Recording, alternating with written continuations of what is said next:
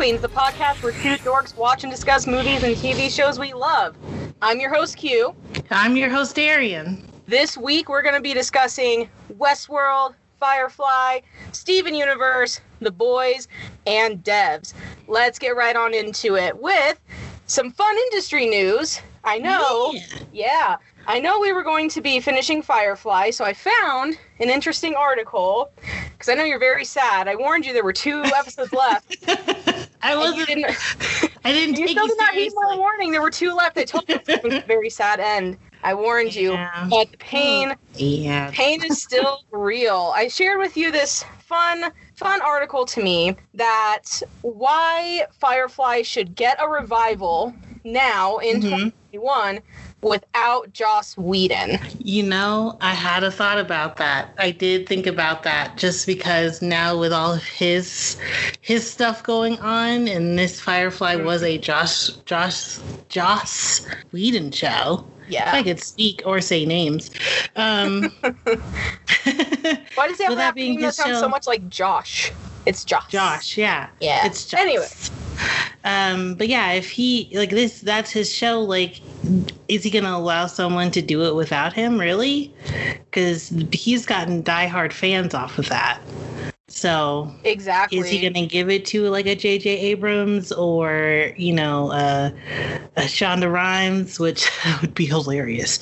But that would be great. I would be excited to see either either of them direct a Firefly revival. Honestly, like my my pick a- would be J.J. like Abrams. brothers, yeah. Yeah, something like that. Like I would pick uh, if Joss Whedon were to willingly give this away to someone. J.J. Abrams would be my first pick, just because I enjoyed what he did with uh, Star Trek, the new Star Mhm. Trek movies. I did enjoy those. What he's been putting out lately, I enjoy what he brings to kind of the sci-fi and fantasy realms of some of these films that he's done. I think he would do a good job at a revival if they can convince Joss Whedon to not do it, to not revive his baby, back. basically. Yeah. To not put up a stink and just be like, here you go. So I did, I did think about that. Like, m- if they were going to revive it with all of his like uh troubles, he wouldn't be able to helm it. Not, not really. He's being canceled pretty hard. So Yeah, he's being canceled pretty hard. And the other thought that I have was is obviously it wouldn't be a revival with the entire original cast. Shepherd Book, the actor who played him, has sadly passed away. He is no longer with us. And Alan Tudyk, Nathan Fillion, we love them. And they got too big. They're too yeah, big they got too big. and I think if they were to do a revival, it would be similar to what Star Wars did with the most recent trilogy. It's passing the torch off to a new generation with a newer cast of characters. Mhm. Or they could really reel it back and do a flashback. They're younger, they're off doing their own side adventure Yeah. Type they could. situation. It would be interesting for It sure. would, it would definitely be interesting. I mean, just kind of my last thing on it. I, if they're gonna redo it, my thing would be just a whole, a whole reboot. Like, why not? Your story was Yeah. art. It wasn't even finished in the first place, so you have that chance to start over and start your story again. And now it's you know everyone says it was um, before its time. Now it is your time to go ahead and do the storylines that you thought was going to be too harsh for the TV of 2005, 2003, 2005. Those early 2000s, So- yeah. so like you know a lot has changed a lot you can do a lot more now i i Mhm. would actually you know I would want them to do a full reboot. Not that I don't now love these original characters, but I mean, it's you. The story them themselves, like you can do so much better with it now. So yeah, especially depending on what network it gets picked up by, the Yeah. amount of graphic content you could show, like you couldn't show in the early 2000s, mm-hmm. it would be great. Be I, great. I'm here for it. Yeah. Well, um, you know, I saw something that you sent me, which I'm surprised you caught this one before I did. Apparently, I'm losing my touch, but No, you're on me. Yeah, Netflix is making a show to compete with The Boys, one that we are actually still watching, Yeah. called Jupiter's Legacy, which Yeah. I have not heard anything about. So I was super surprised that they're going to go through this way. I don't know who any of these people are. Like I, I'm, I'm sure I've seen them, and when I actually see them on screen, I'm going to do that. Oh hey, You're gonna pull that guy That's what I do. but yeah, I just I mean, good on you, Netflix. I understand you wanted to to do this, but I'm looking through the pictures again. I'm just like, oh hey, already, because I do know them. Of course, I know them. It's just the beards and stuff. I'm just like, wait, what? exactly. What? Suddenly you slap a beard on somebody and they're a whole new person. Pretty much. No idea. Slap a beard on somebody, someone shave them clean shaven, and you're just like, Mm-mm. who are you? Exactly. And there's already like comparisons being made about the main character in Jupiter's Legacy and Homelander. Uh, like, is he more powerful than Homelander? And there's already a lot of comparisons being made. And I'm interested to see how Netflix goes about competing with The Boys, which is already a very well established show in this kind of genre. And already has a very compelling hit you like a truck storyline. yeah. So I wonder what they're going to pull to actually compete with that. I I'm interested on how they're going to make it different but make it the same. Like if it's something that has to that you Mhm. want set up against the boys, it's gonna have to be slightly sim- similar to their storyline of, um, you know, Yeah. as we've said before, that these heroes are not saints. They're not really heroes. Um, so there's that. And then how how are they going to make it different? Because it cannot just be shot for shot the same. Because then no one's watching it Yeah. because they already have a show like that. So Exactly. I'm. I mean, I don't, I don't dislike Netflix superhero shows so far. It's basically, you know, the Marvel shows, which again, totally love, and Umbrella Oh, yeah. Academy, which super love. So I'm, again, that's why I was like, I don't know how you caught this before I did. I don't know. I was I literally because you know how Google like pops up those uh, article uh, suggestions to you sometimes. Mhm. It just popped up one day, and I was like, "Oh, Netflix is making a show like that." And I read it, and I was like, "Oh my god, Darian needs to know about this. Our beloved boys has competition. Like we have to know." Boys. So I'm No, surprised. I'm honestly surprised at myself that I caught it before you. Yeah. Like I really am. so yeah, I'm I'm surprised about that. I am not surprised, however, that there are now rumors coming out about that new Superman that we talked on uh, Mhm. last week. That oh, Michael B. Jordan actually might not be in it, and that it not, might not be Calvin Ellis. I'm I am now starting to take these with a grain of salt because now we're getting into rumor territory. Yeah. And until it is proven, until a studio or a director or an actor confirms, Yeah. then I'm a just, you know, let it pass on by. But that doesn't necessarily surprise me that they're doing that. It doesn't surprise me either, and it's very unfortunate that those are coming out. But once once it comes from the actual studio, the people who are like getting into this rumor territory are not going to have a single leg to stand on. Though they're going to try. Yeah. They're gonna try. But I mean, yeah, sadly, that's what happened when everybody was talking about Big Hero 6 being included in Yeah. live action MCU. I'm still sad it- about that. That it wasn't Yeah, That actually. was such a good idea. it was gonna be such it was gonna be such fun, but unfortunately no. So not surprised. Not surprised. I'm not I'm not surprised by that, but what's something that I am surprised a little bit on Mhm.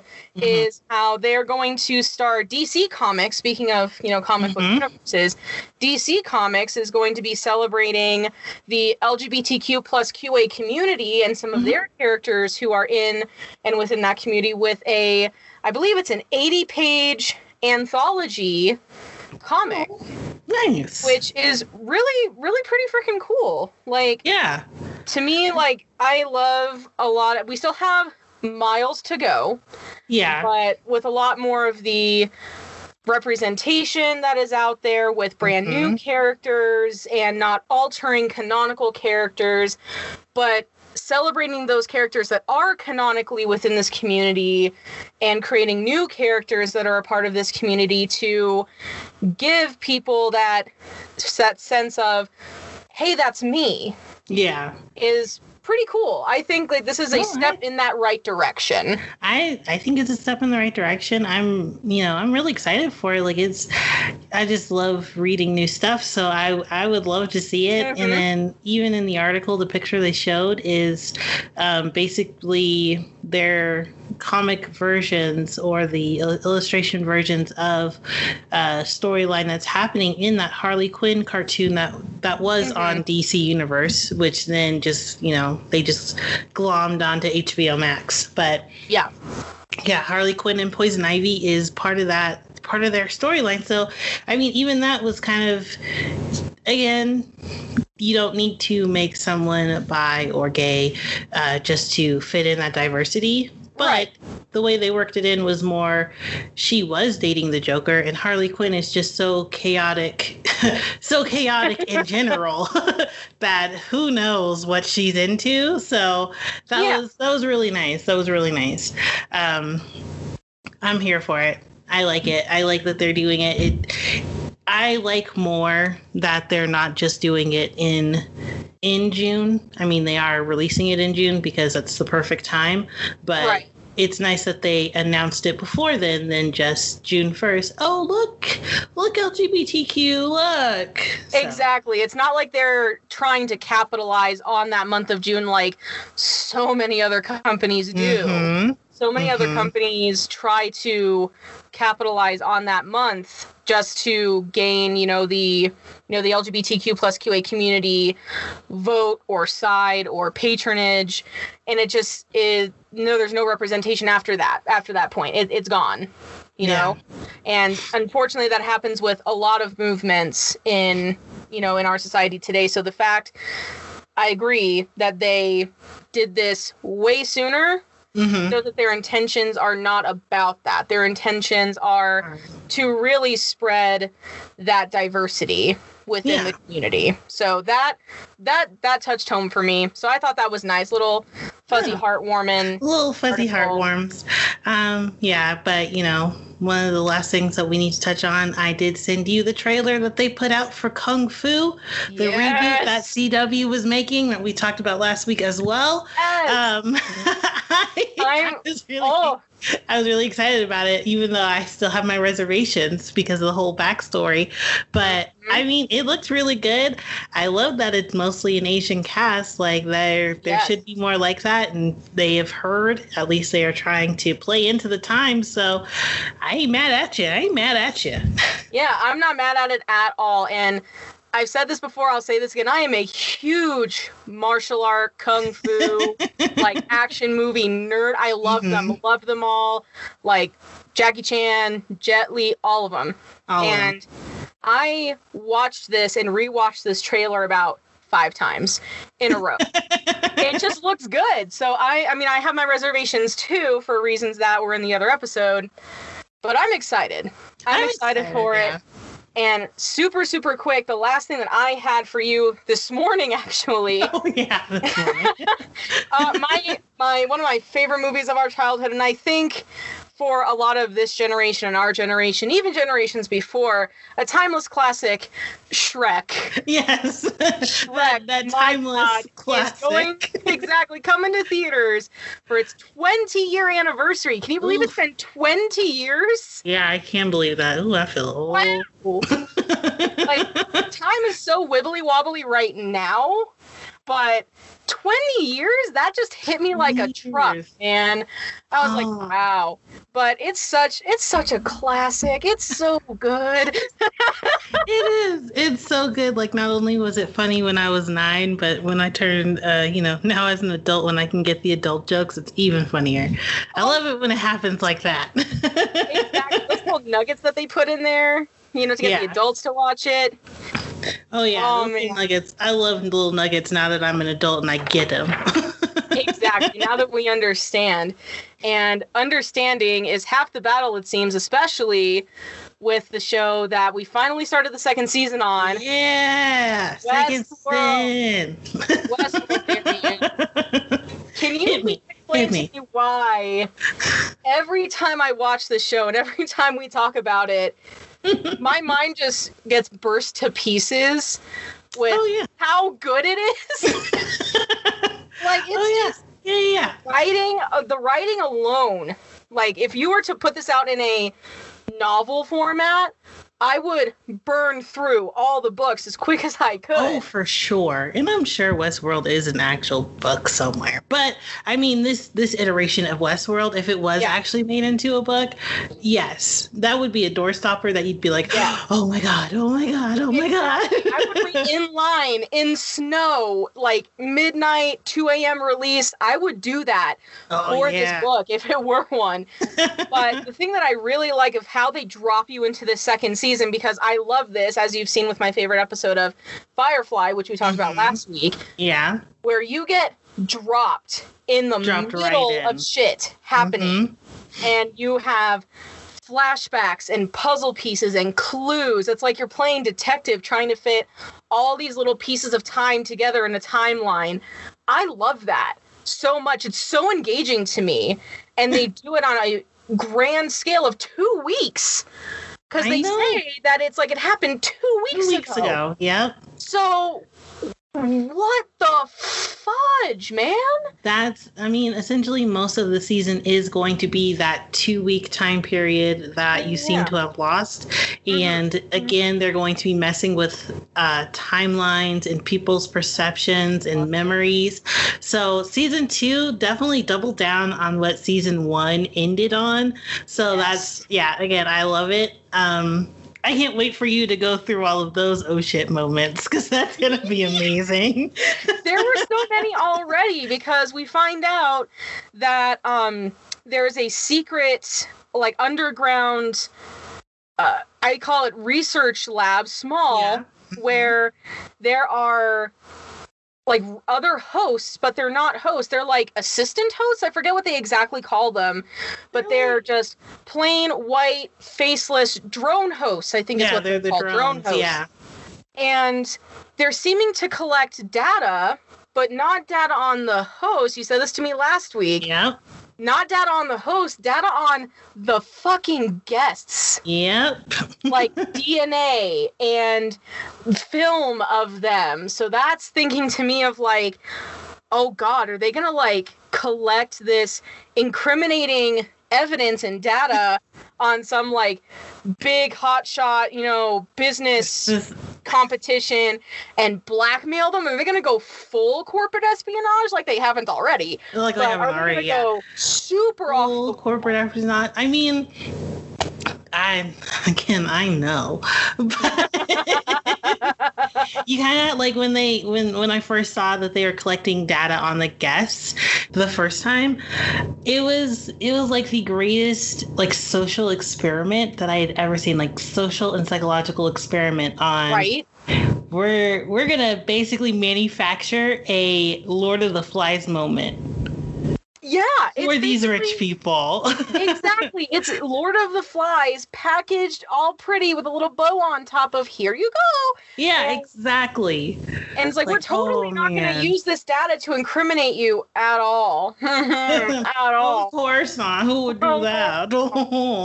it's it's beautiful because now you're even finding out there's corruption within the organization what they're Mhm. doing corporate has a totally different idea to of what they want to happen than what the management wants to happen than what the creators want to happen than what ford wanted to happen and my whole thing is is ford knew what he was doing all along like he you know oh yeah, of course. you know he knew.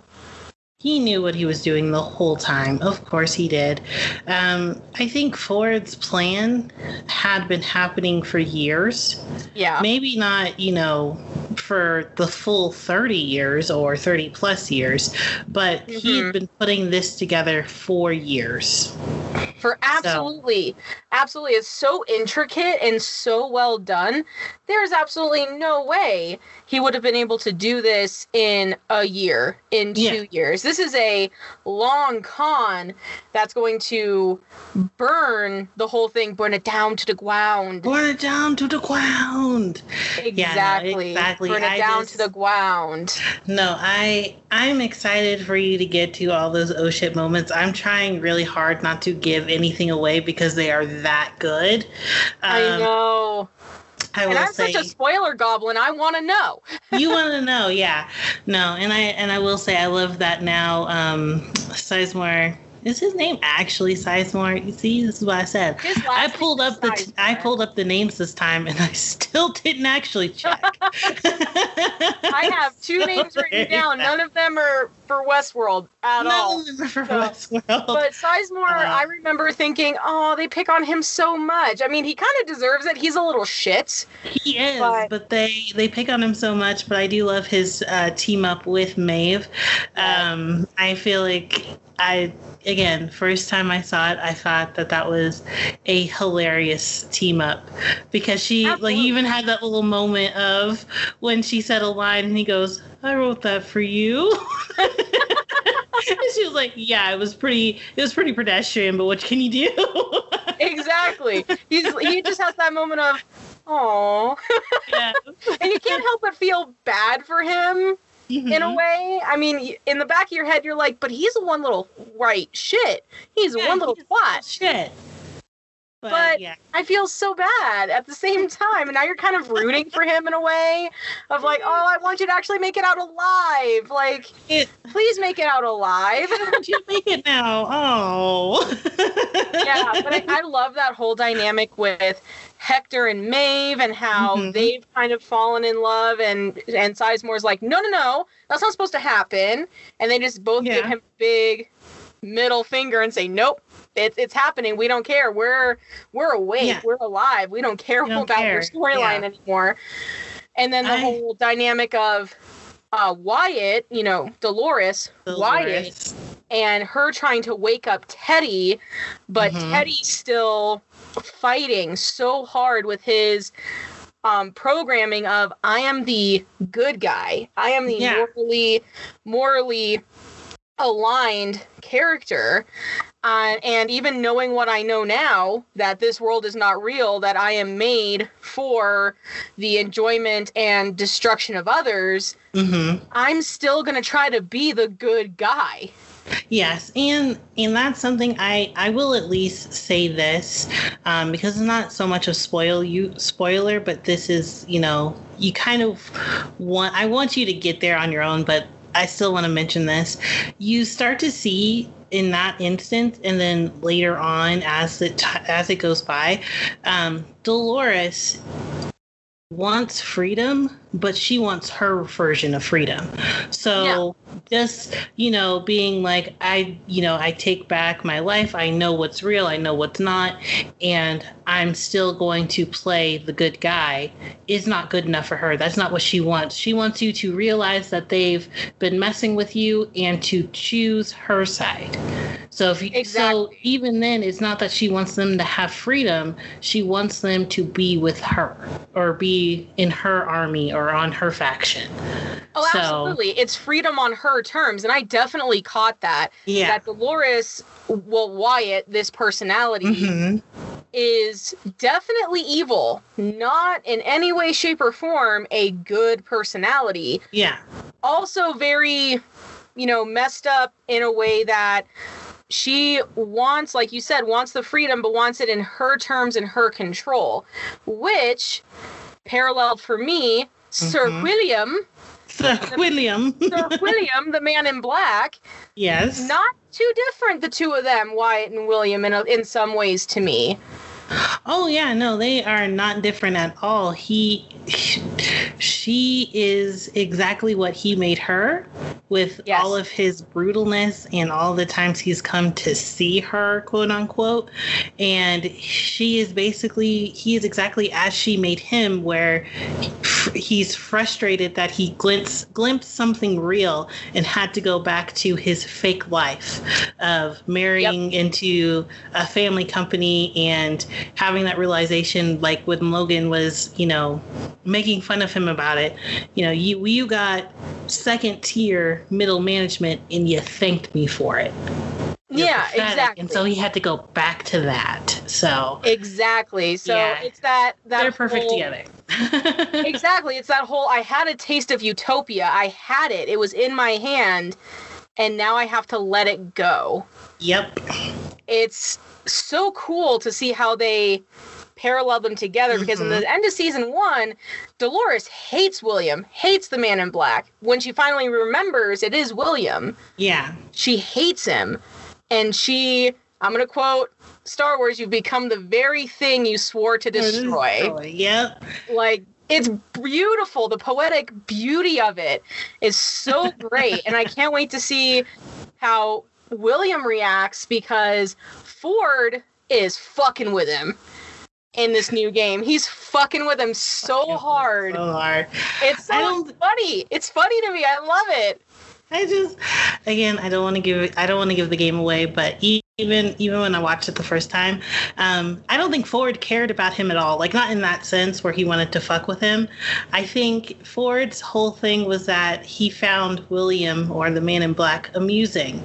That you know, one, you know, thank you for your money, so I can open my park.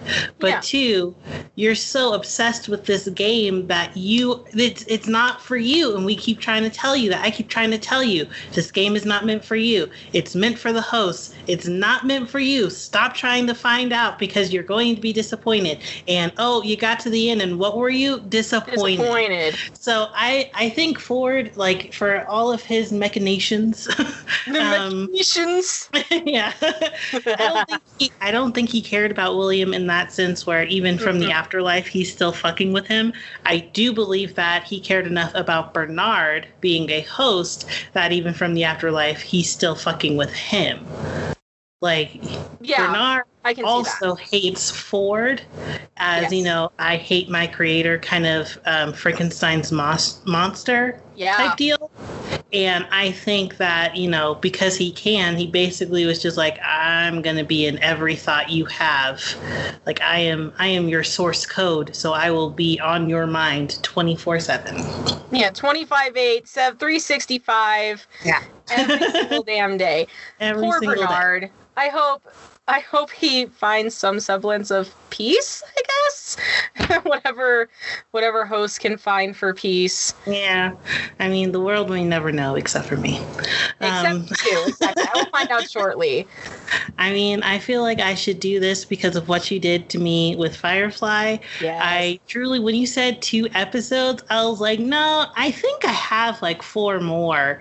I knew it was going to be short, but I, like, again, it's not 10 episodes. So I was like, I'm pretty sure I have more. I didn't. I had two episodes. um, so I watched. I watched the last two episodes. Um, I those last two episodes, it kind of seemed like they were finally getting into their own, like they had finally found their stride. And for it to end once they finally found their stride is kind of heartbreaking. Like that's Isn't the it? absolute worst. Right? It's the absolute worst thing Like, to happen oh, to a show. that's so hard. Oh, oh man. But how how beautiful is it? All the hype that I gave you about this show and how I told you I warned you at the very beginning. I was like, it'll it'll be heartbreaking. It's gonna be it's it's way too damn short. There needed to be more. It was cut. It's gonna suck. Watch it. Do it. you, did, you did warn me, but you still wanted me to have my heart broken. So thank Yes. you, Q. hey, but friends um, if not to suffer together. Right, apparently. Um, but no, I I enjoyed that entire show. Like I said, every time I was watching it, I kind of just wanted to compare it to the movie. So I'd stop watching and be like, man, I should really watch the movie right now because I want to see how it lines up and how it measures up. Um, Yeah. that last episode, that was like I like that they finally gave River like a semblance of an actual personality where you see that she's really Mhm. kind of sarcastic too yes. um, and kind of making fun of her brother and like yeah he's so hard to keep track of but i like that they also didn't just give her babble to say like now she's actually coherent enough that they finally figured out oh she can read your mind and you know that they were Mhm. trying to go somewhere with that but they just could not get there of course so that was sad um the guy who played the bounty hunter i think i've only seen Yeah. him one thing where he was a good guy everything else he's been a bad guy or a jerk and so Pretty when much. he came on screen i was like oh he's bad guy he's a bad guy oh, pretty much every single thing he's in, he's the bad guy he's every bad single guy. time. every time But he's so like, good at it. He he is he is. So that was that was hilarious. And then to just have him floating in space again you could tell that they were going to do a callback with him but they couldn't. Um well that's exactly what i said with Chris, uh, christina hendricks that you could tell in her two episodes that you could tell that they were going to build her story up. Maybe maybe make it like you know they were rivals. They kept me- meeting up and trying to get one Mhm. over on each other. Um maybe she became part of the crew. Um, I did think that she was super crazy, of course, and then the Yeah. bounty hunter was hilarious too. I think that's where they got the idea. I think in the movie it was um, Chiwetel Ejiofor Yep. kind of took on that character. Like he wasn't necessarily a bounty hunter, but you could tell that the bounty hunter was going to be a big part. So Yeah. I mean, I'm I'm glad that they at least put that in the movie, but I'm sad that they one, they kind of retconned a lot of stuff in the movie, which is why I keep wanting to watch it now that I've seen the show. Mhm. And two, that they had to end the show so early, and it was back in the early 2000s when studios did not care about finishing anything if they weren't renewing it. So it was like they ghosted you. So, Yeah. Exactly. It left on red. It sucks. Yes, it, It's- you're it basically taken- left on red. yeah, it was taken way too soon, and I agree with you. You could tell by the last few episodes, you could see what they were trying to do. Like the Mhm. building blocks were starting to come together, everything was starting to get traction, and then it got T-boned by a semi. exactly. Exactly. It's so sad. That's the thing that gets me every time, even though I've seen it a million times. Every time I watch this series and every time I watch the movie, the fact that there's no more, like this is it is what it is, it exists as it exists. yeah. It's it leaves me that feeling of feeling unsatisfied. Exactly. Yeah, that's it's, that's the same thing, and that's why it's just kind of like I can see why you basically watch it ten times a day. No, not ten times a day, but 10, just you just watch it over and over, Like eight times a day. right? But you watch it over and over because one, that's all there is, and two, it's that's that's really all that you have of it of a of a show that you enjoy. So you can't really keep going. You have to just rewatch it. So I, yeah, no, I, you know, we mentioned this beginning. I would want them to reboot the whole thing, just start Yeah. from scratch. Still kind of keep the bare bones. Like I don't want them to change the story completely that it's unrecognizable. Mhm. But again, you only had 14 episodes of something. You don't really need to change anything. You could almost have it shot for shot for the first 15 episodes and then still be able to continue on. So, exactly. Um, I will say this. I also noticed that they were doing that thing where they were overcorrecting, um, especially with uh, Jayne, where someone, some focus group, some test audience said that it was hilarious that he was so uh, dumb. Lovably and so stupid. they Yeah, and so they played that up like he can't read now. Like Right. going from the first episode, if you watch the first episode and then watch the last episode, you would be like, did he get hit in the head during the season? Is this like, are we making fun of disabled people now? Because that's not cool. Yeah. Like it's it's that way, and I know why they do it because they still do that now. Like that's one of the biggest things about watching like Green Arrow or The Flash on CW. They they want the hero to be capable, of course, and they pick these Mhm. heroes that are super smart on their own, or they were doing all this before on their own. But then when they pull in a character to the team uh, who's going to fulfill that role, all of a sudden they don't know what a computer is. Like that's they overcorrect so hard because now someone's supposed to fill that role, and so um, I feel like Jayne. That's basically what they did. That he was just supposed to be the dumb guy with the guns and that's all he became even though in the first one it was more that he was the mercenary more morally gray than mal even who could Mhm. handle the hard stuff if they had just kept that that would have been okay and then you could have shown a lot more character development again i'm planning a show that only had 14 episodes but you could have shown a lot more uh, character development if you had kept him at his same intelligence, which was Hmm. average. Let's Yeah. be honest, it wasn't super dumb. He wasn't a genius, but um, distrusting, yes. Kind of middle road, more harsh than even Mal, that he even questions Mal sometimes you know, build that Mhm. into the story that he's now trusting Mal and starting to get that sense of family that even Mal is trying to instill. Like that's what he instilled in, um, you know, the the dead guy, one of their lieutenants that came back to life. Mhm, So exactly. and I yeah. feel like that's part of like the that is part of the nostalgia is that you look you look back at the show and you go, wow, Jayne was such a lovable brute. Like mm-hmm. he he is like that that definite trope, that definite stereotype. And yes, I definitely feel like if they had continued on with the show, if it did not get cut at 14 episodes, then they should have kept him like he was in the very first few episodes. Totally Yeah. agree. And it's very sad to see that they kind of did him dirty in the character sense of that. They really did. I feel like it would have been even more lovable as that more, you know, gray area, not so black and white. I do what I want, but I also take care of my team kind of person.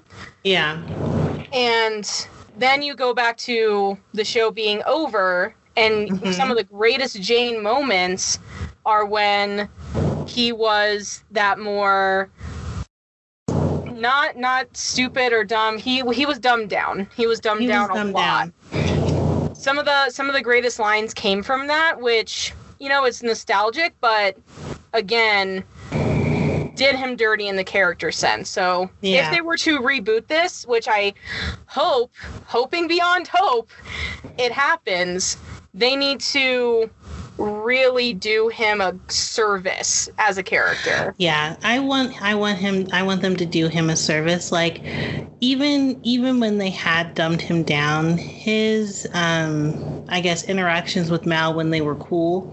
Like Mhm. um, you know, with the whole uh Captain I can't I can't say that I agree with saving Inara's uh, friends. That's too sappy and he's just like, but they're whores. All right, I'm in. That's you know, that's a little that's a little guy laugh like Like but that was that was actually pretty cool. But that didn't show Yeah. that he was super dumb. It showed that he was a little bit sexist and misogynist. But Oh yeah, we still have characters like that today, so who cares? exactly. But what are your Yeah. What are your final thoughts on Firefly? Did I bring you over to the dark side of suffering? uh, Firefly was very, very, like I said, it was very easy to watch. I wanted to just binge watch the whole thing, as is usually my norm, but I'm trying to be better of that for the podcast.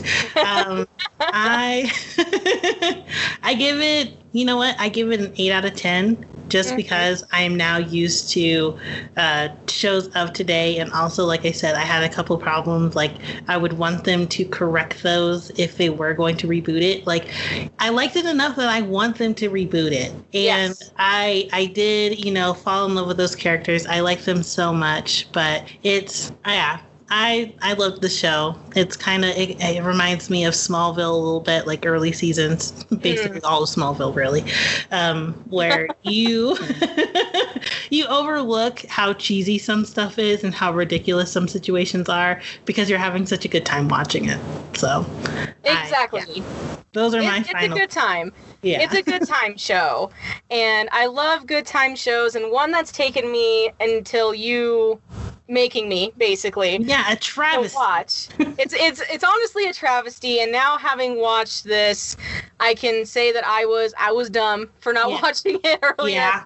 You are having me watch Steven Universe. Yes, Steven Universe. I did not start watching Steven Universe because I was still am a hardcore Adventure Time fan, but now having having watched 35 episodes of the first season, Mhm. um, it is an adorable show, and I I give myself a pat on the back for this one because I told you I said it's like if Adventure Time and the marvelous misadventures of Flapjack had a and then you share with me the little knowledge nuggets of, hey, you know, two people that worked on Adventure Time and the Marvelous Misadventures of Flapjack made this It's show. show, right? yeah.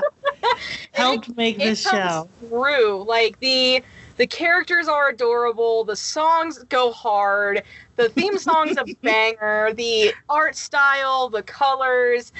It's such an adorable show, but also touches on a lot of real world grown up issues, but in a way does. that is it doesn't like dumb it down, but it makes it more understandable and more relatable for a younger audience Yes. and still relatable and understandable to an older audience. Yeah. It's, and that it's good. it's so good and that was one of the things because um i just you know we we needed a a quick thing to just kind of fill the void while we're waiting for winter soldier which is next week anyway Yeah. um but it is it is small episodes and it seems so silly that you don't even think about stuff that you're learning Yeah. like dealing with expectations that people have of you dealing with um like not even different stages of grief but just how different people can deal with that grief.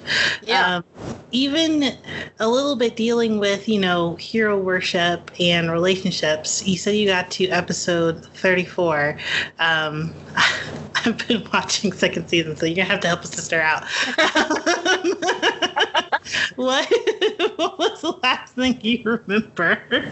So I actually I think I misspoke. I got to 35 because the last thing I remember maybe it was episode 34. Numbers are weird. yeah The thing that I remember is Steven uh, goes into Lion, his main, and finds this secret pocket universe that's hidden within Lion okay with all of his mom's stuff. And there's this videotape that says for Steven, and he goes to the donut shop with um the two the two workers, Lars, and I forget her name, and I love her. She's adorable. Sadie. yeah I love her. Go Sadie. I love you. Um, and he watches it with Sadie, and it's just a really sweet, very simple home movie that his mom was recording while she was pregnant, quote unquote, Yeah. with Steven. And you that's the first time Steven ever saw his mother, ever heard his mother's voice, because she gave up her physical form to bring Steven into the world. So she's not even around. She basically disapparated into the universe and gave up herself for him. So that theme of the ultimate sacrifice, giving up yourself for your child to live, but then also seeing how Steven deals with that because by all rights he can be angry yeah he that can be was robbed of his mom Mhm. but how he deals with it he doesn't go into anger he doesn't succumb to that he goes into happiness. He is happy that he has this piece of her that he can finally see. Because his whole thing, Yeah. I wish I knew you. And now he has more knowledge of her, not just people's interpretations of her, Of her, but actual knowledge. her, some actual tangible evidence that he can hold on to, which for me personally, having lost my mother at a very young age and never knowing who my father was personally, hmm that's beautiful. Like that is a beautiful, beautiful story, which is why I referenced earlier. This hits you hard, whether you're 10 years old, 15 years old, and hell, I'm about to be 27. yeah. Hit me like a freight train, and I love it. I mean, it does deal with some hard stuff, like you said, like um, him having to deal with uh, what's her her name is Rose Quartz. Rose quartz, yes. It's it's kind of not only just he doesn't know her, but also the expect um, the expectations on him Mhm. or the pressure that's put on him to be her by the crystal gems, uh, just because they do not really understand humans because they are not human, but also because, as he said, that little gem in his belly button came from her. So, uh, Mhm. if you got to 35, you've seen the episodes where they've poofed.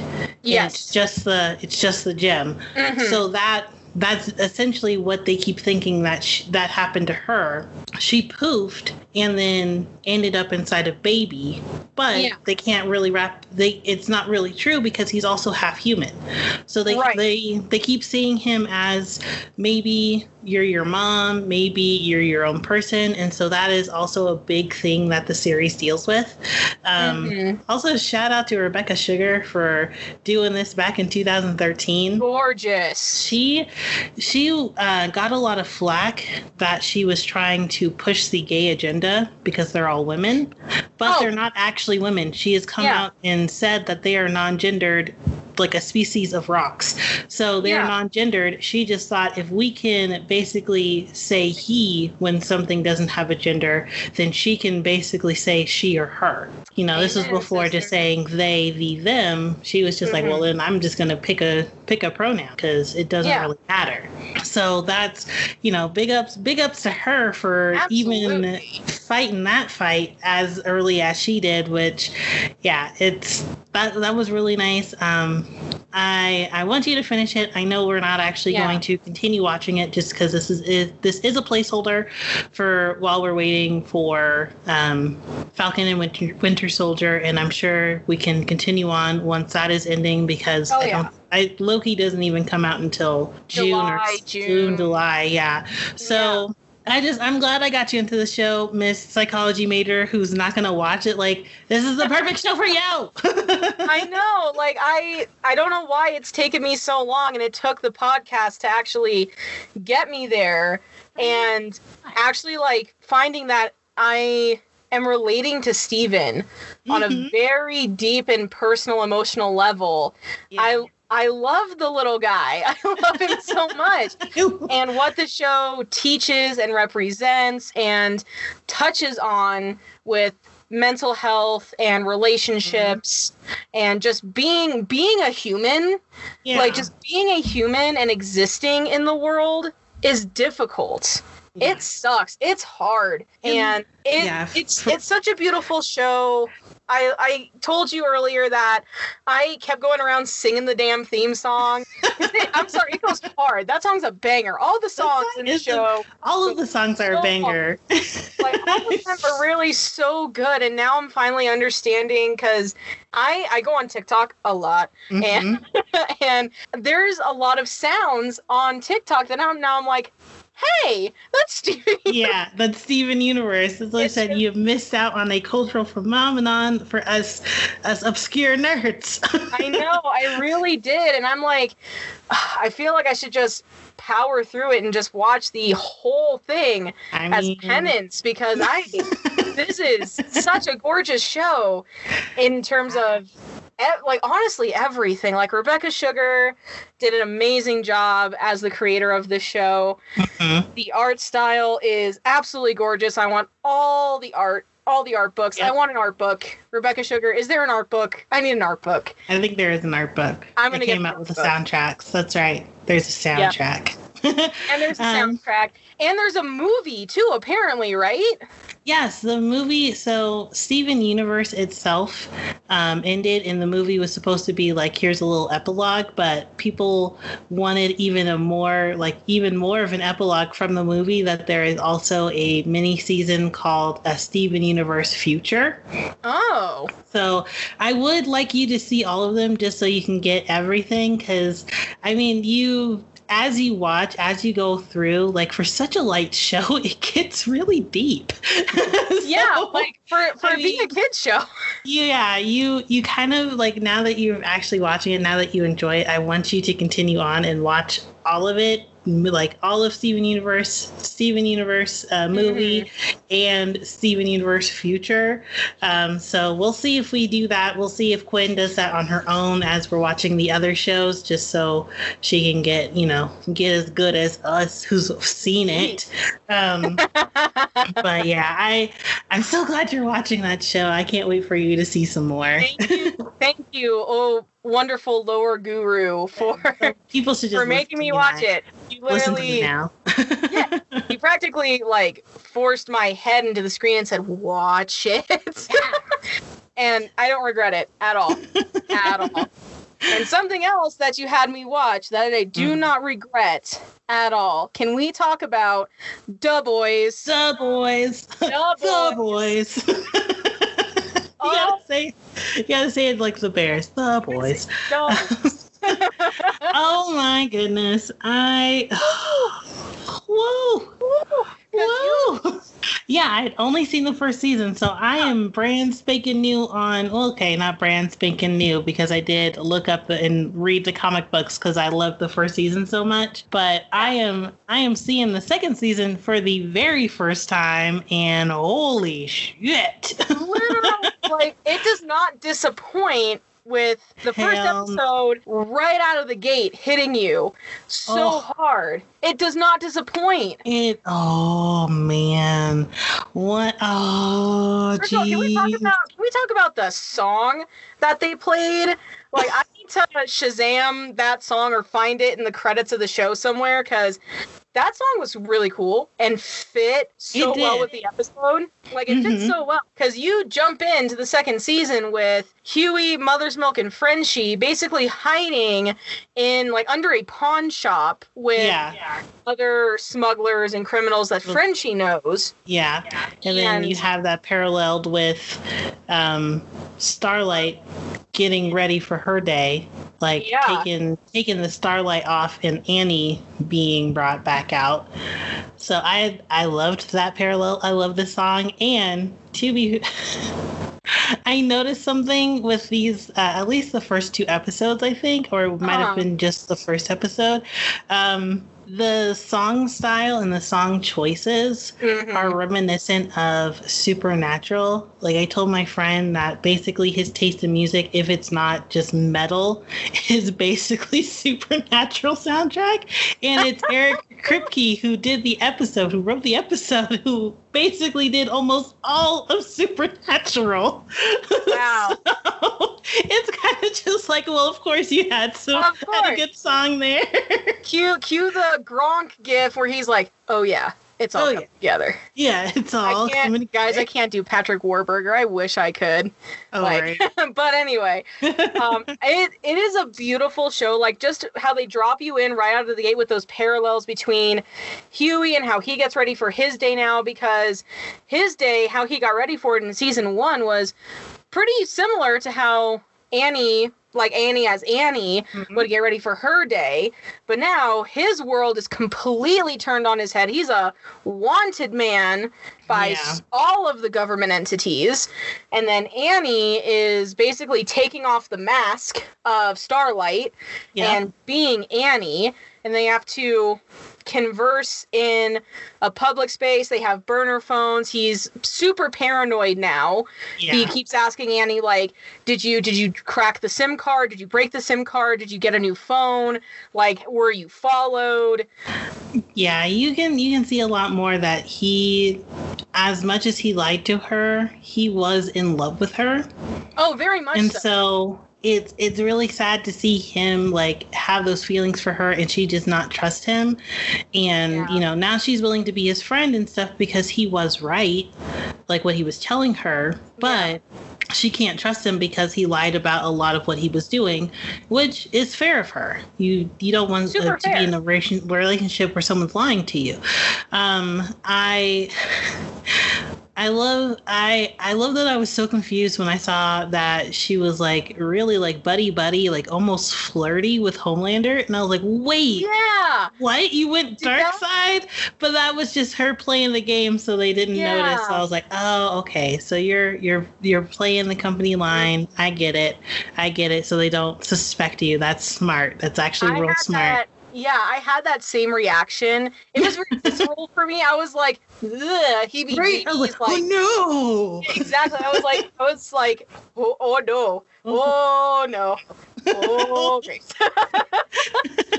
like I was, I was so sad for a second. Then I was like, oh, okay, cool. Annie's still doing her undercover thing, Mhm. but then out of nowhere, A Train comes back. Oh, and A Train Oh. is pissed at her. He's so is mad. He's so big mad. He's big I- mad. He's big mad. But you know what? I don't understand why he's mad at her Yeah. or why he's mad at Hughie.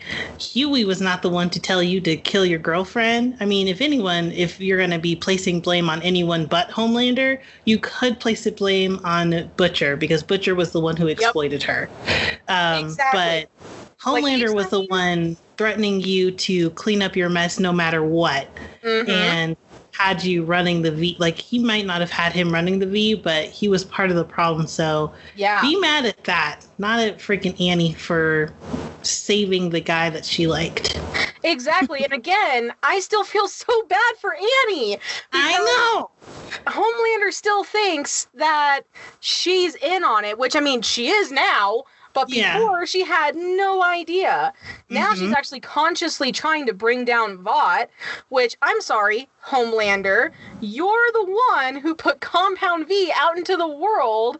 Like the director, the big head honcho guy said, he's like, I don't have to consult you for anything because you single handedly are bringing this company down.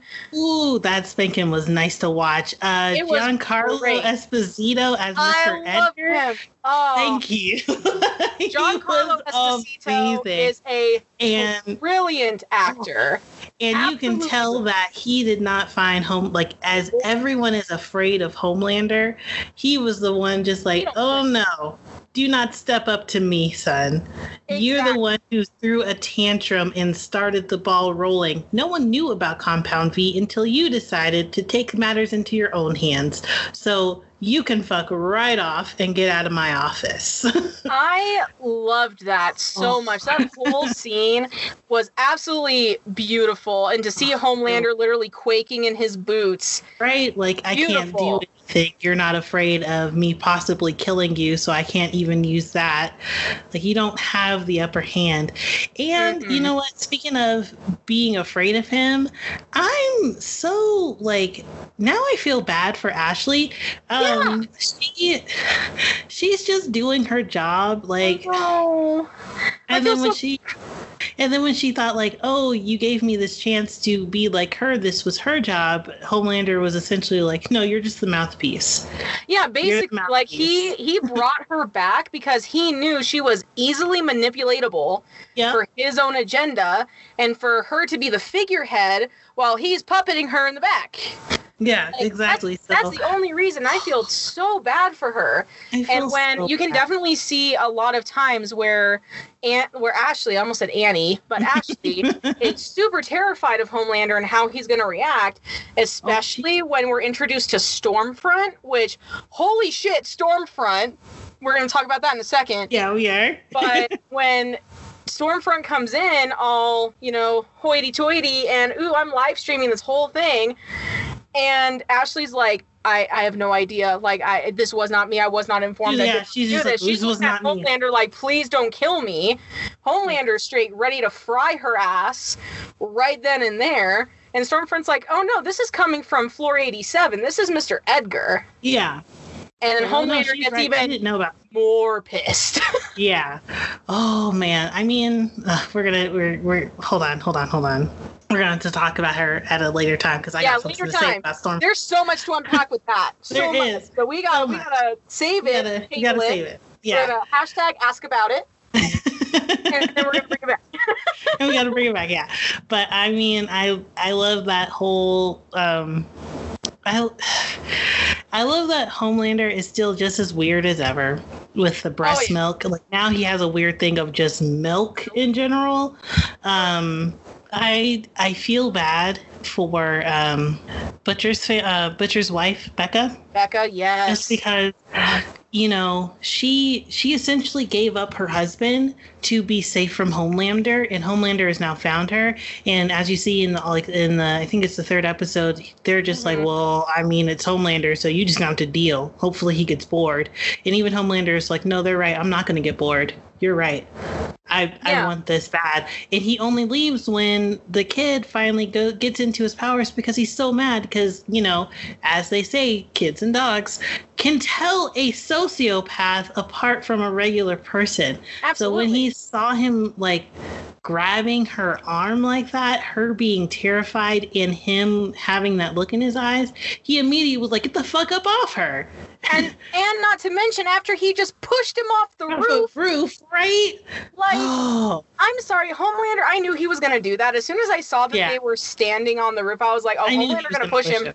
He's gonna I either totally knew, either called that he would, that the kid was not going to have any powers at all him. and was just going to die, or the kid was going to survive but then smoke his ass. I wish he would have smoked his ass, but wish- yeah, the but next best thing was he basically sent Homelander packing. he did. I mean, when he fell off that roof and then just bounced a little bit, like thudded, bounced, I definitely had a um a critical role moment. Oh no! I was like, oh no, they killed a kid. Oh no, that kid is dead. I was like, oh my god, no, not again. No, they went full murder hobo. It's fine. It's totally fine. Oh no! But that he woke up again, like I mean, Homelander was very, very just. Again, he had he's not capable of feeling empathy for one, so he had no empathy. Um, but for him to just be like, he's fine, he's fine. He had a slight point. The kid didn't have a scratch on him, so that does show that Yeah. he is going to have or get powers. So that's good. But I mean hmm foul for just being like, oh, he's fine. To wipe him off, you're turning him into a little girl, and like that's you know that's toxic mas- masculinity right Oh, there. but he's kind of the embodiment of it, so you know, par for the course. basically and it really just gets my go because now now that the kid knows he has powers and now that the kid got that mad and rebecca knows i think rebecca knew but she was trying to stifle it but now that the kid has come into his own mm-hmm. and has discovered what he can do is rebecca going to take him and run I think I don't think she's gonna take him and run just because, like they said, they uh, she knows that she can't because Homelander's gonna find her anywhere. Um, I think it was more that she was trying to raise him as you know, quote unquote, quote normal. Was Yeah. that she was trying to give him a childhood. She Yeah. didn't want him to be a superhero where it's lights, camera, cam- like all the time, paparazzi Yeah. coming after him. She wanted him to be a kid, but Mhm. knew that he wasn't going to be able to hang out with other kids because one he possibly has powers. too. they're hiding from Homelander, which Jig is up on. Yeah. So I think now it's going to be more like you'll see a little bit of echoes of like actual Superman, where, you know, Clark Kent was able to go to school, but it was more about hiding his powers and seeming normal and wanting to be normal. And then, you know, when he's an adult, having actual values instilled and not just, you know, wanting to be wanting to put on a good face for the moment while Mhm. the cameras are out but then being a total super murder hobo like homelander. So yeah. I feel i that. see that. Yeah. Um i uh, there's so much with that, but I'm I'm excited to see what's going on with that. I want to see um, if the deep, like what's going on with the deep in that weird cult that are he giving him joined. Scientology. He did. he did. I as soon as I as soon as the eagle or the eagle something Hmm. was like, oh, this is this is you know Carla, I think her name was. Um, Yeah, I know. Yeah, so something like that starts with a C. Um, she, she and Jeep was like, "Is that your therapist?" And they're like, "Oh no, no, therapy is actually really destructive. It's not. Um, not. it's not." That was my first red flag of, pew, pew, alarms Oh. going head of, "Oh, this red flag was bullshit." do you want a fresca like twice in a row like that in the same manner? I was like, ooh, that's a cult. yeah, that's That is definitely that is a cult. Yeah, super culty. And I was like, ooh, okay, yep, there it's gonna be some drinking the Kool-Aid hmm going on. They even give him like a hallucinogen tea. Yeah. he, he starts talking to his gills, which I mean he's finally starting to accept and love his His his body. himself, his body. Yeah. Yeah. And finally get to the root of why he was so awful to all of these women and assaulted them and insulted Mhm. them and humiliated them. Get to the root of that. And then here comes Homelander saying, Hey, you ripped your vest, your gills out, it's disgusting. Yeah, like fuck you, Homelander. And I mean, his his gills are not disgusting. It's just weird because you know you already know like a person is not supposed to have gills, so that kind Yeah. of gives you that like oh wait no something's wrong. But Yeah. also that they made them talk, and the voice sounded too much like um oh and I forgot his name and I love him Pat Patton Oswalt. Yes. I thought I, I'm trying to see if it was actually him. I meant to look it up earlier. I just did not think about it. But just that the fact that they were like moving like that, I don't like stuff that looks like that. So I was a little Mhm. bit like, oh no, oh no. Yeah, like visually speaking, it's like it gives you the heebie-jeebies. Mhm. But can But we I also love- talk about how they had a duet of "You're So Beautiful"? it was just everything going on with the deep is just It's, oh man, sad and sad, depressing. depressing and hilarious. Like Yep. it shouldn't be this funny, but it is. I blame that they started him off as a, you know, freaking rapist. Yeah, a rapist. So Like that's literally I, what he was. I feel I feel less bad for laughing at his plight, but I mean it's also just that um the actor Chace Crawford, he looks so, he looks so like like sin, like sincere all the time. Like he's got those big eyes, those big brown eyes, just staring at you. He's the definition of big, big brown puppy dog eyes. Yeah, he's got those 25 eight. eyes that it just makes you kind of be like, oh. Exactly. I uh, yeah. his whole side storyline is just I'm living for every single piece of it. It's so great how they're integrating it now into the story with the deep trying to get back into the seven and Homelander's basically like, yeah, no. Like Yeah, absolutely not. uh, Talk to the hand, but I mean, I also that freaking whale. Another one bites the dust. Lucy. R.I.P. Lucy the whale. R.I.P. Lucy the whale. Like, oh, another one. like poor Literally. Deep, especially when he's talking about like again, it seems funny because he looks so sincere about it. But then Yeah. if you think about it, of not this character, if you could hear the animals in a pet store, like hear them crying for help, that would be traumatizing. No Yeah. wonder he has this wrong with him. It's it's traumatizing. Exactly. So a lot of the pieces start Yeah. To click for him now, and I'm like, oh, Oh honey. yeah. oh man, I'm Like, sorry, Kevin. Mm, Oh, yeah, I'm sorry, Kevin. Like hearing hearing the lobsters at a Red Lobster, that's gotta be oh, that's that's tough. Especially when he said he was nine years old. yeah. Nine years old. rough. You're a little That's kid. You love animals at that age. Mm-hmm. And hearing them beg for their lives and you've got one dead on your On plate table? cooked and you're going to eat it. Yeah, What, what are you supposed to do? yeah. that's that's that's rough. That's rough. So It's I mean, rough. I I I want to see what happens with him because you know they're gonna bring him back, of course. It's why Oh, they absolutely. they've been putting his little B story. So I know he's gonna have a part to play. I just wonder what side he's gonna be on. Is he gonna be Team Vought or is he gonna be Team uh, the Boys? So I feel like he's gonna be Team Vought for a little bit, maybe like an episode or two, mhm. and then he's gonna flip script and maybe go, maybe try to do a supervillain stint type of situation. I don't know. Just, I just feel like in my soul, him as a character, him trying or thinking he's like that makes sense for him. But then he's gonna go full boys. I feel like he's gonna go full boys. I think he's gonna go full boys. At least, like I, yeah, he's he's too he's too dumb to be a supervillain. I'm sorry, but yeah, I It doesn't mean he Yeah. wouldn't try.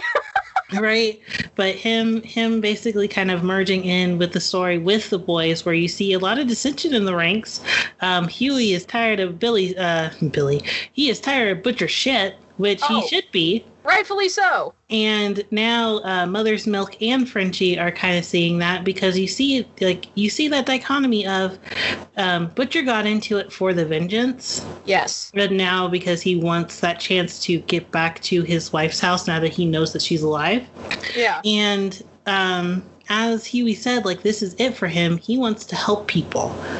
He's got. Yeah. He's literally said, "I got no. I don't nothing. have any family. I don't have Robin anymore. Y'all made sure I didn't have Annie. So this is all I have." Exactly. And uh, he genuinely cares about people where Butcher is using them, and Mm-hmm. Hughie knows that he's being used. So a lot of dissension in the ranks. so much. Yeah. So, much.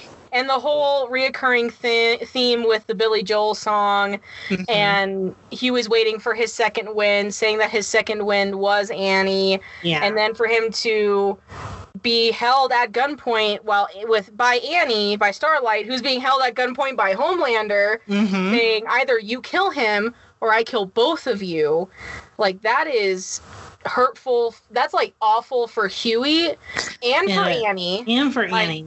because I'm sorry, Homelander's gonna kill her anyway. Yeah. He would have killed her anyway if the super um, terrorist brother to Kamiko didn't bring the whole roof down. the whole thing down. Yeah. Like he Mhm. was gonna, Homelander was gonna be like, no, I was always gonna kill you. Yeah.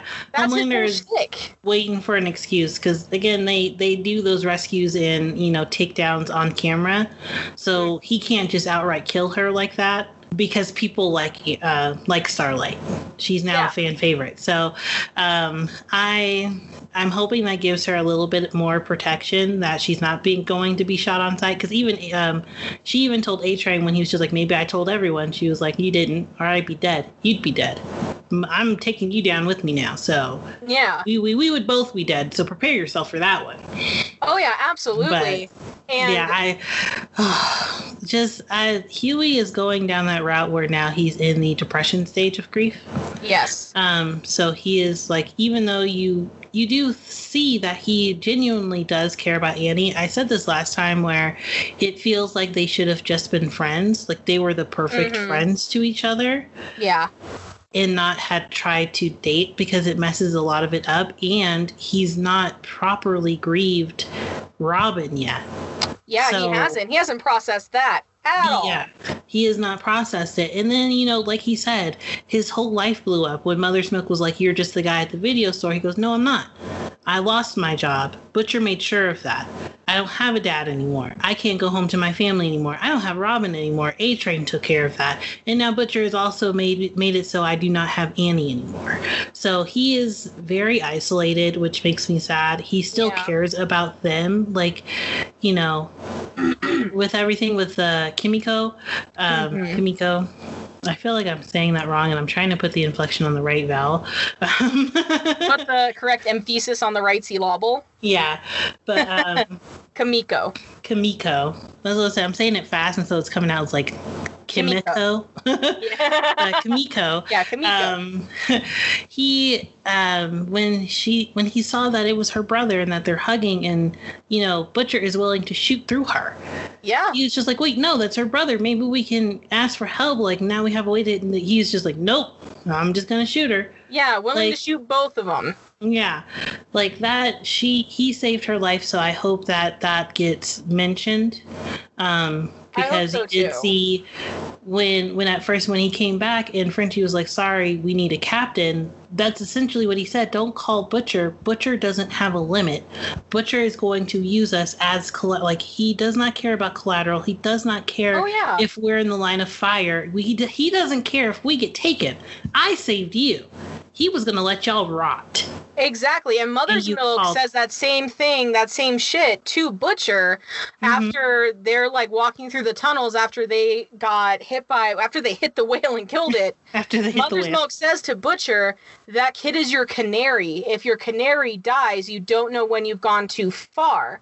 Mhm. Like referencing how miners used to do that with gas. Like when they Yeah. were mining and they carried canaries with them because once the canary stops singing, you Mhm. know something's wrong Mhm. you know and then you and if it stops singing you now don't have that warning system to pull you back Yeah. and Hughie is butcher's canary because without Hughie butcher would go even more off the rails than he already has Oh, definitely, definitely, no doubt on that one. He would, he, it, it would be a bloodbath as bad as Homeland, Han- Homelander is. That would be Mhm. Butcher, only without powers. So Oh, yeah. yeah. Um, now finally, we can get back to the to what we Oh. hashtag need to ask about. Um, what do you think of Stormfront? so wow first of all wow. I I'm like, wow, this is a girl who is just as sick and twisted as Homelander, Yes. if not more. yes. in different ways and is really good. Like she thinks she's doing something. Like she really does believe she's doing something when she's talking about giving all the lines and like saying, "Oh, like oh, this is bullshit," blah blah blah blah blah blah blah. Yeah. And she's not afraid to speak her mind, but I think she really truly doesn't think she's putting on an act because Homelander knows when he does that, it's an act. Mm-hmm. I think she truly doesn't think it's an act. But then I- she, it's like it's. I think I see for her like almost a split personality thing, but I more, can see that.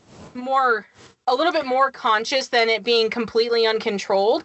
But oh, she's know. super psychotic and She is is, challenging Homelander's authority and kind of taking his pedestal down while building up her own. And Homelander hates hated that. He hates it. And I mean, there's something to be said with taking Homelander's power, Mhm. um, just because he's got a little bit too much of it. Oh, yeah. um, I wanted to like her because she did speak her mind, because it Yeah. seemed like she was playing them when she stopped by the shoot on like whatever version of Instagram, Facebook Live. So they had live Yeah. people watching them. So they can't say what they actually want to say because she like clearly shows them like, hey, Yeah. I'm on live. Oh, when absolutely. she's throwing it in their face that she's a new member of the seven and they have no idea. So I wanted to like her, but as more of that episode was playing, I was just like, I don't like this lady's vibe. And it wasn't just what she said to Annie when Annie was like, Hey, I I totally agree with you. Like Vought is kind of awful, and she was like, uh, whatever, you're like Vought Barbie or whatever, like that. It wasn't even just that, it was just something about her that I was just like, and I hate saying this about women as a woman because it's said too often. She is a royal bitch. Oh my god, she Like, is. No, why?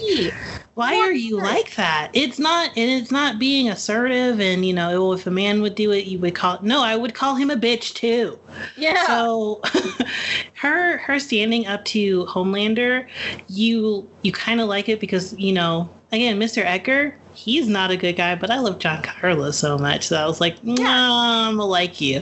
But Exactly. he's he's also a bad guy. It's just that you brought Homelander down a peg when he seemed like this big, big evil guy.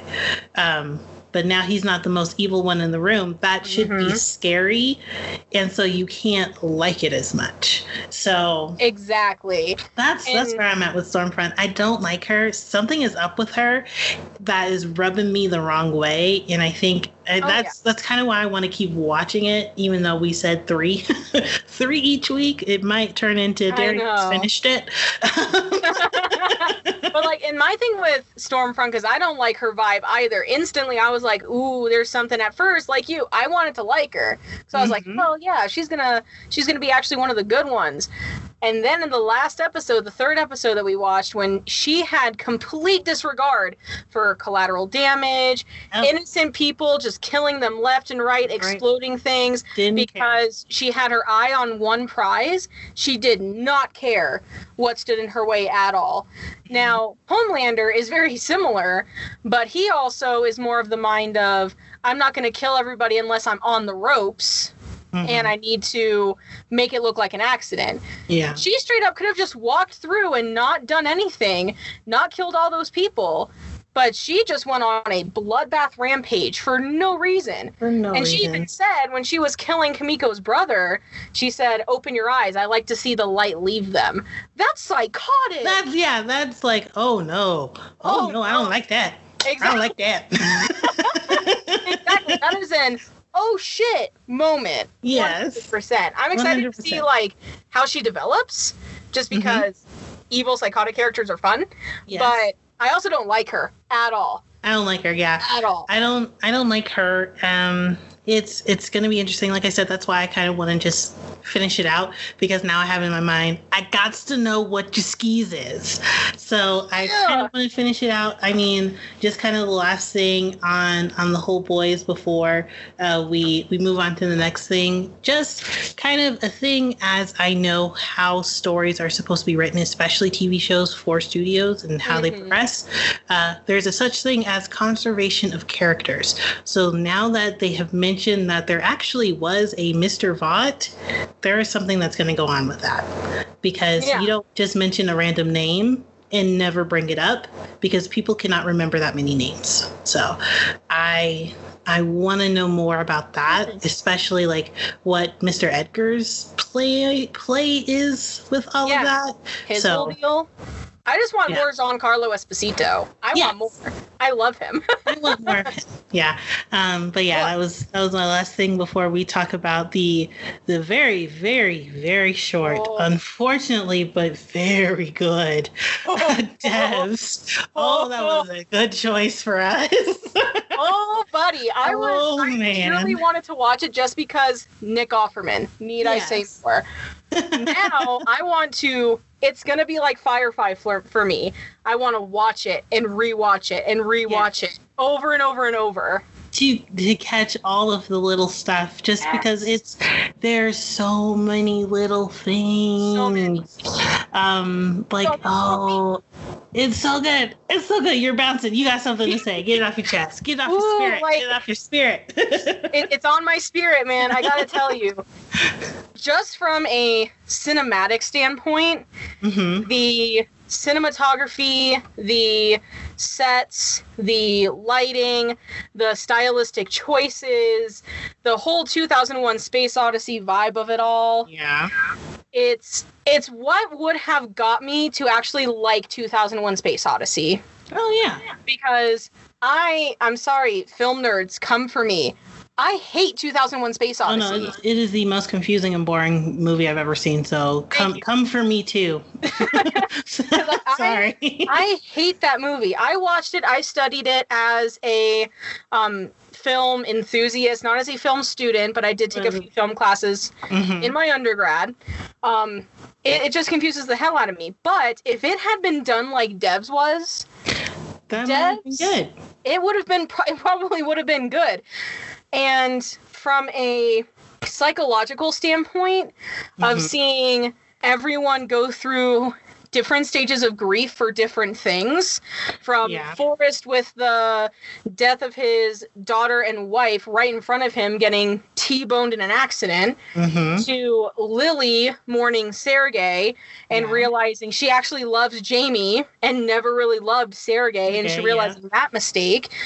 And then Katie mourning Forest, and um all the and uh Lyndon, I almost want to call him Landon. Lyndon Mhm. mourning losing his job at Devs because that was literally his life's work. The exploration of the how you deal with grief Yeah. and what lengths you're willing to go to to Yeah. process through it.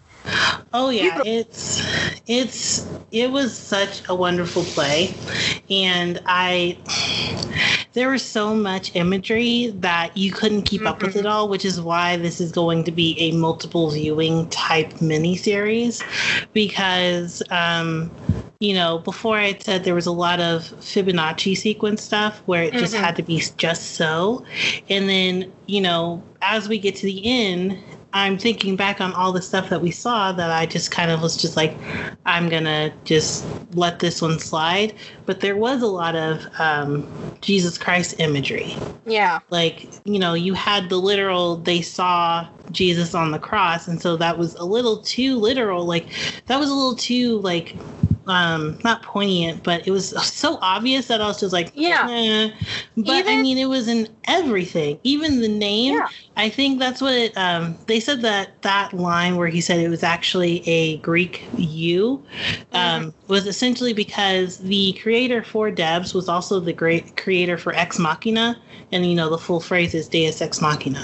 So Yeah. he was just like they're supposed to be connected. Like this is the same you know universe, quote unquote, or the same world where this technology exists with this one. So. Mhm. I mean, good on the creator for his own callback, but I just it it was so beautiful. It was so weird in just the best way. Um, You know what? Something that I noticed, which I don't know if I make these things a big deal, but I like, like you know, what we said at the beginning, that representation. Having Mhm. a lot of androgynous, like women characters, not just completely over the top vamp female, like Mhm. um Lyndon, you said he actually she uses she her pronouns. Uh, Oh. The actress does too. So, um, yeah. oh, and right. I mean, and I you kind of question like, wait, on that. yeah, you kind of question like, wait, is that a girl? Like, I don't want to question it because it's not my business, and that's how I function through life. Is like, I don't care. I'll let them tell me. Like, Yeah. yeah. But I mean, I, Totally. I had to I- look that one up because I was like, oh Yeah. yeah, she, and I was like, but is that? No, I'm, I'm gonna need I to look this one that. up. Okay. Yeah, um, same with even Lily. Like for a while there, I did not, I could not remember her name. So when she came on screen, I was just like, "Is that? Is she? Is he? Are they?" and finally, Yeah. Lily, she, and I was like, "Okay, well, I mean, Gotcha. I dig the style. Like, and you do dig the style. I dig that. I like. I get. I again. Um, I love. I love that type of representation where it's just normal Me like too. don't make a big deal out of it i only notice it because now i now i'm taught to notice these things which is kind of sad but you know yeah. i just yeah i i love devs for that that it wasn't you know every everyone had a very androgynous type feel to them even the men had kind of that feel They did. so They really did. i did And- love that I, I do love that. And I will stand 100% corrected with Lyndon as a character. And that is 100% my bad. But it is beautiful that that representation is there. And one thing that I also noticed, speak going to your point about the Jesus Christ imagery, they Mhm. also showed Joan of Arc. yeah Joan of Arc as well. And that kind of tied in for me at the very end, the very last episode, when Forest and Lily are talking about the leaders of tech companies thinking themselves as Messiah. yeah And Forest says, the thing about Messiahs is that they always get resurrected. Resurrected. But Lily says the thing about Messiahs is that they're always false prophets they're always false prophets. And the callbacks of what people thought or when, and what people think of Jesus Christ, Joan of Mhm. Arc, and then Lily and Forest literally being reresurrected in, In- Deus, in the Deus Yeah. system. Yeah, and so I mean that kind of goes into more of my questions is is the Deus system a way to see all of the past or a way to see into the future or is the Deus system as Lily called it just a simulator? Like this is a Right. very complex high grade simulator. And I feel like it's grayed and blurred because Mhm. it's based off of what has happened and a projection of things that will happen, but it's simulated because mm-hmm. nobody but Forest and Lily know it's not real. They Yeah. know that they died. So I think it's a gray area of both, of like all three. Hmm I think it's a simulation based off of quantum projection of the past and future. Okay. I mean, I, I we may never know since they did not um they have not said if it's getting a second season or not because Yeah. they they were in talks right when the pandemic hit. I hope they do get a second season. I need it. it. Because I mean, one of the questions I also had is just that are they living all of those um, multiple dimensions at the same time? Because you see them flash through Right. different dimensions as he's telling her, "We got lucky with this one." But there are there is a dimension or a version of us in what is complete hell.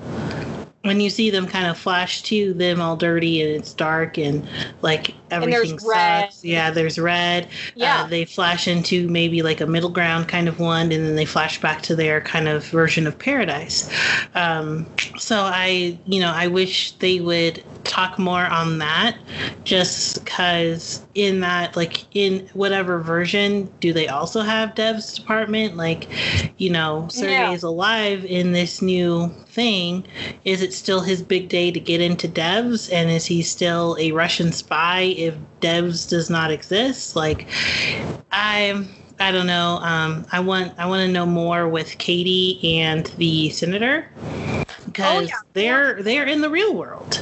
So yeah, they're in the real world, and Katie says you have to help me keep it switched on. Yeah.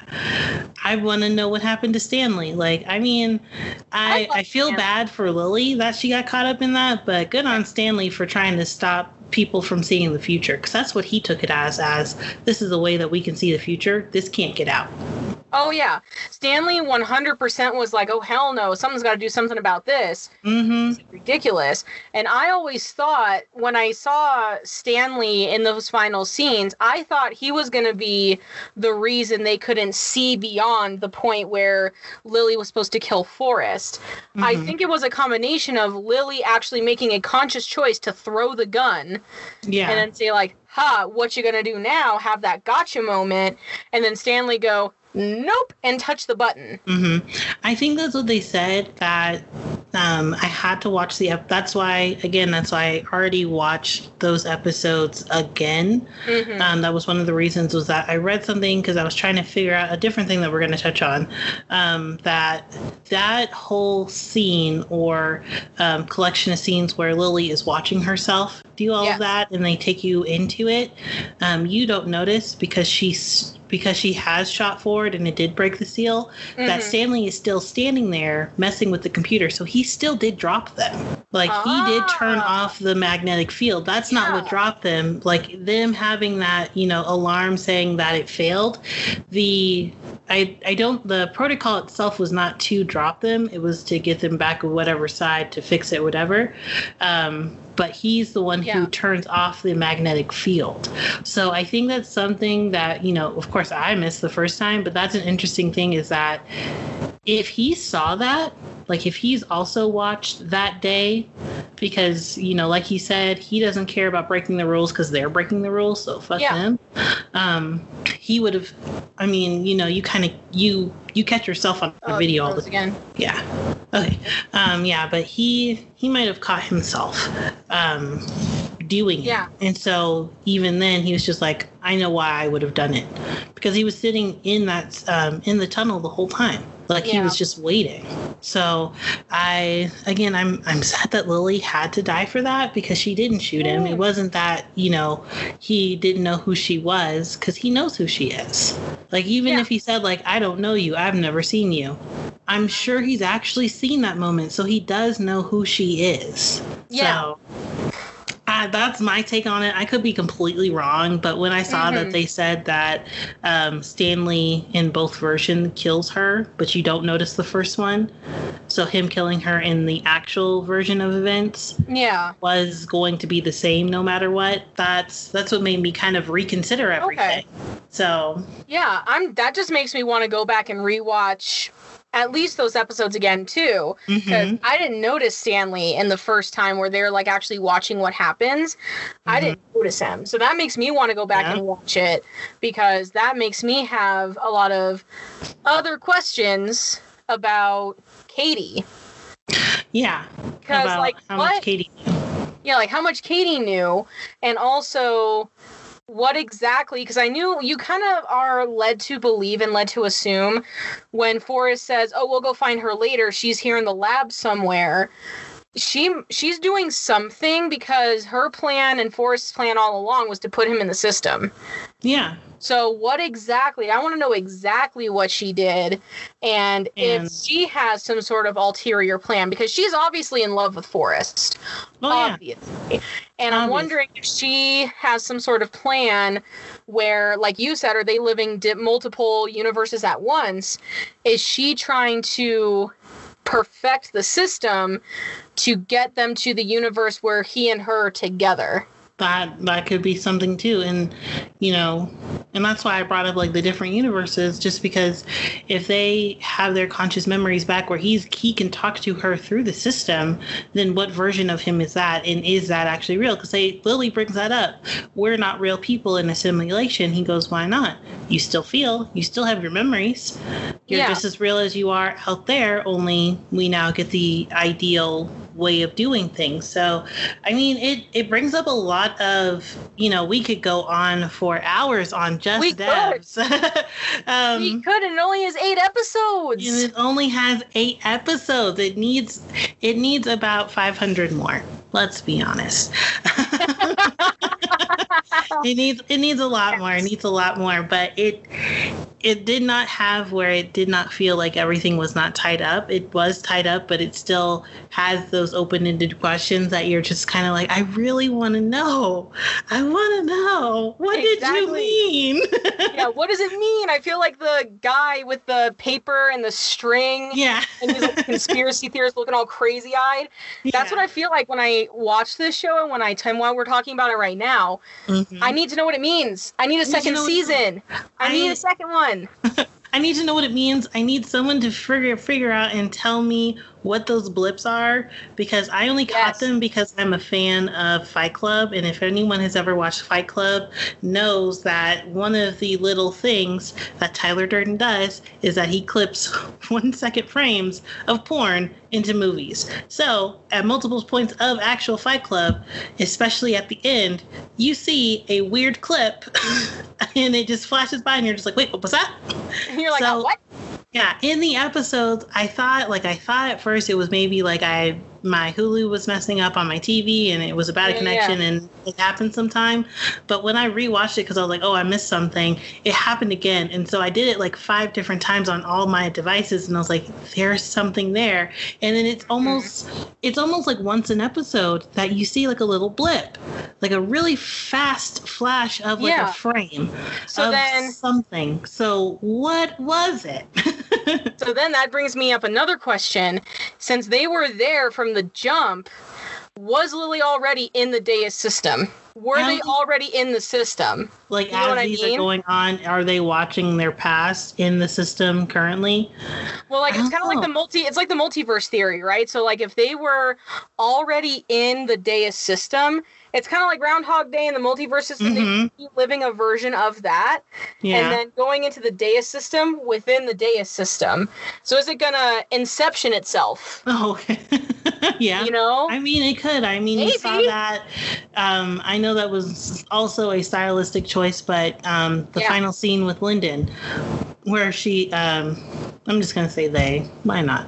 Um, where they are standing on the bridge after Katie convinces them that, you know, you're trying to prove your absolute faith in uh, the multiverse theory. And, and Lyndon even asks, like, do I fall? And Katie was like, I'd never tell you that yeah. She if you see if you watch Lyndon fall off that bridge over and over before finally like that Lyndon does fall off, it's different ways that she's or they are falling. Yeah. So um and then even with Katie, it's different ways that Katie walks away from the bridge. So I kind of wonder if is that like all the multiverses is that like sh- Lyndon died in every single one of them? Like there was never an instance where Lyndon would have survived that. here's here's an interesting one then because this Mhm. just popped into my brain going back to that i first noticed that when they kind of do a jump cut to katie's backstory where she's in college Mm-hmm. and she's leaving the building and they have the multiple katie's walking away throwing the laptop case picking up the laptop case there's only one forest Mm-hmm. one iteration of forest that runs toward her so maybe that supports my earlier theory of is he already in the data already in the system? yeah. I mean that could be that but it but it could also be that you know i a stylistic choice. and to- not just a stylistic choice but that uh, forest was so hard that he was not going to believe in a possibility of a different universe. Like that made him upset so much that stewart went behind his back to fix the system and he was like well wait how did you make it clear picture and sound he goes well i stopped listening to your dumbass idea and i put lyndon's uh, multiverse theory in there and it works yeah, it's exactly right. So, I mean, that could just be that since Forest believes there's only one determined, like his determination theory, uh, there's Uh-huh. only one. There's only one way he can do things, and he's he's basically believed that for a while. But Katie is only just like when she got with him. If that like in her college years before she met him, that could just be her possibilities were endless, but his was not because he does not Yeah. believe that he has another choice that's a really good interpretation of that. Yeah, and you know he got katie thinking it so that's why they were saying like you know lily she always comes to devs. She's always going to do this. And lily did fight like and that's what forest even says. He goes or forest says to katie and katie says to forest like she she was the original sin. She practiced her free will. She she was right. She did have a choice. She was the only one to make a choice. Yeah, she made an actual seeing- choice. Mm-hmm. Because even even Forest says like, I know how this plays out. I've seen you say this. I've seen myself answer you with what I'm saying, and it's not so much that I'm repeating lines. It's that I feel like this is what I would say in the moment. Yeah, So that that's an like I said, this is a very very good show. very good show. I feel like either- there. I feel like I need to go on the deep web and find like scholarly film articles written about this show. right. I need, I need it. You can analyze this show till the, you're blue in the face and still not get everything. I oh, that's what I said. This is gonna be a So multi good. multiple viewing type show. Like I'm an, I'm gonna need to at least watch it ten different times before I get Mhm. half of what was in here. Oh, same, same. This is gonna be a reoccurring. I gotta watch this over again. Wait, I gotta catch it again. Wait, Gotta I gotta do it it again. Mhm. yeah, but yeah, we we could go on and on, but unfortunately we cannot. We are under time constraints again, unless you want another two-hour episode, because we Hey. will provide. Ask and ye shall Yeah. receive, y'all. yeah yeah but that that is going to do it for us today um bit a bit a bit of housekeeping uh as we have already said we are finished with devs. It was short but sweet. Oh, um so next week we are going to start watching american gods. Yeah. yeah. I'm excited uh, for that one. Yeah, I'm excited for American Gods. You're gonna more on that later. Uh, we are also going to be switching from Steven Universe. Like I said, that was just a placeholder for Falcon and Winter Soldier, which is uh, going to be on next Friday. So we are going to be watching that before um, we um, start the start the podcast again. Um, I have also, as you've heard, I have finished Firefly. So. yeah. Lynn has recommended another show that I just had not had the time to watch, Schitt's Creek, which is Love that show. hilarious. So I will have a little bit lighter time in my week from all of the drama shows that we are watching. So Yep. I'm excited for that. Um, I'm excited to um, see. Um, Oh, I can't remember his name. It's something Levy. Why did I forget his name? He's awesome. But I'm excited Oh to see his funny. Him and his dad are both hilarious, though.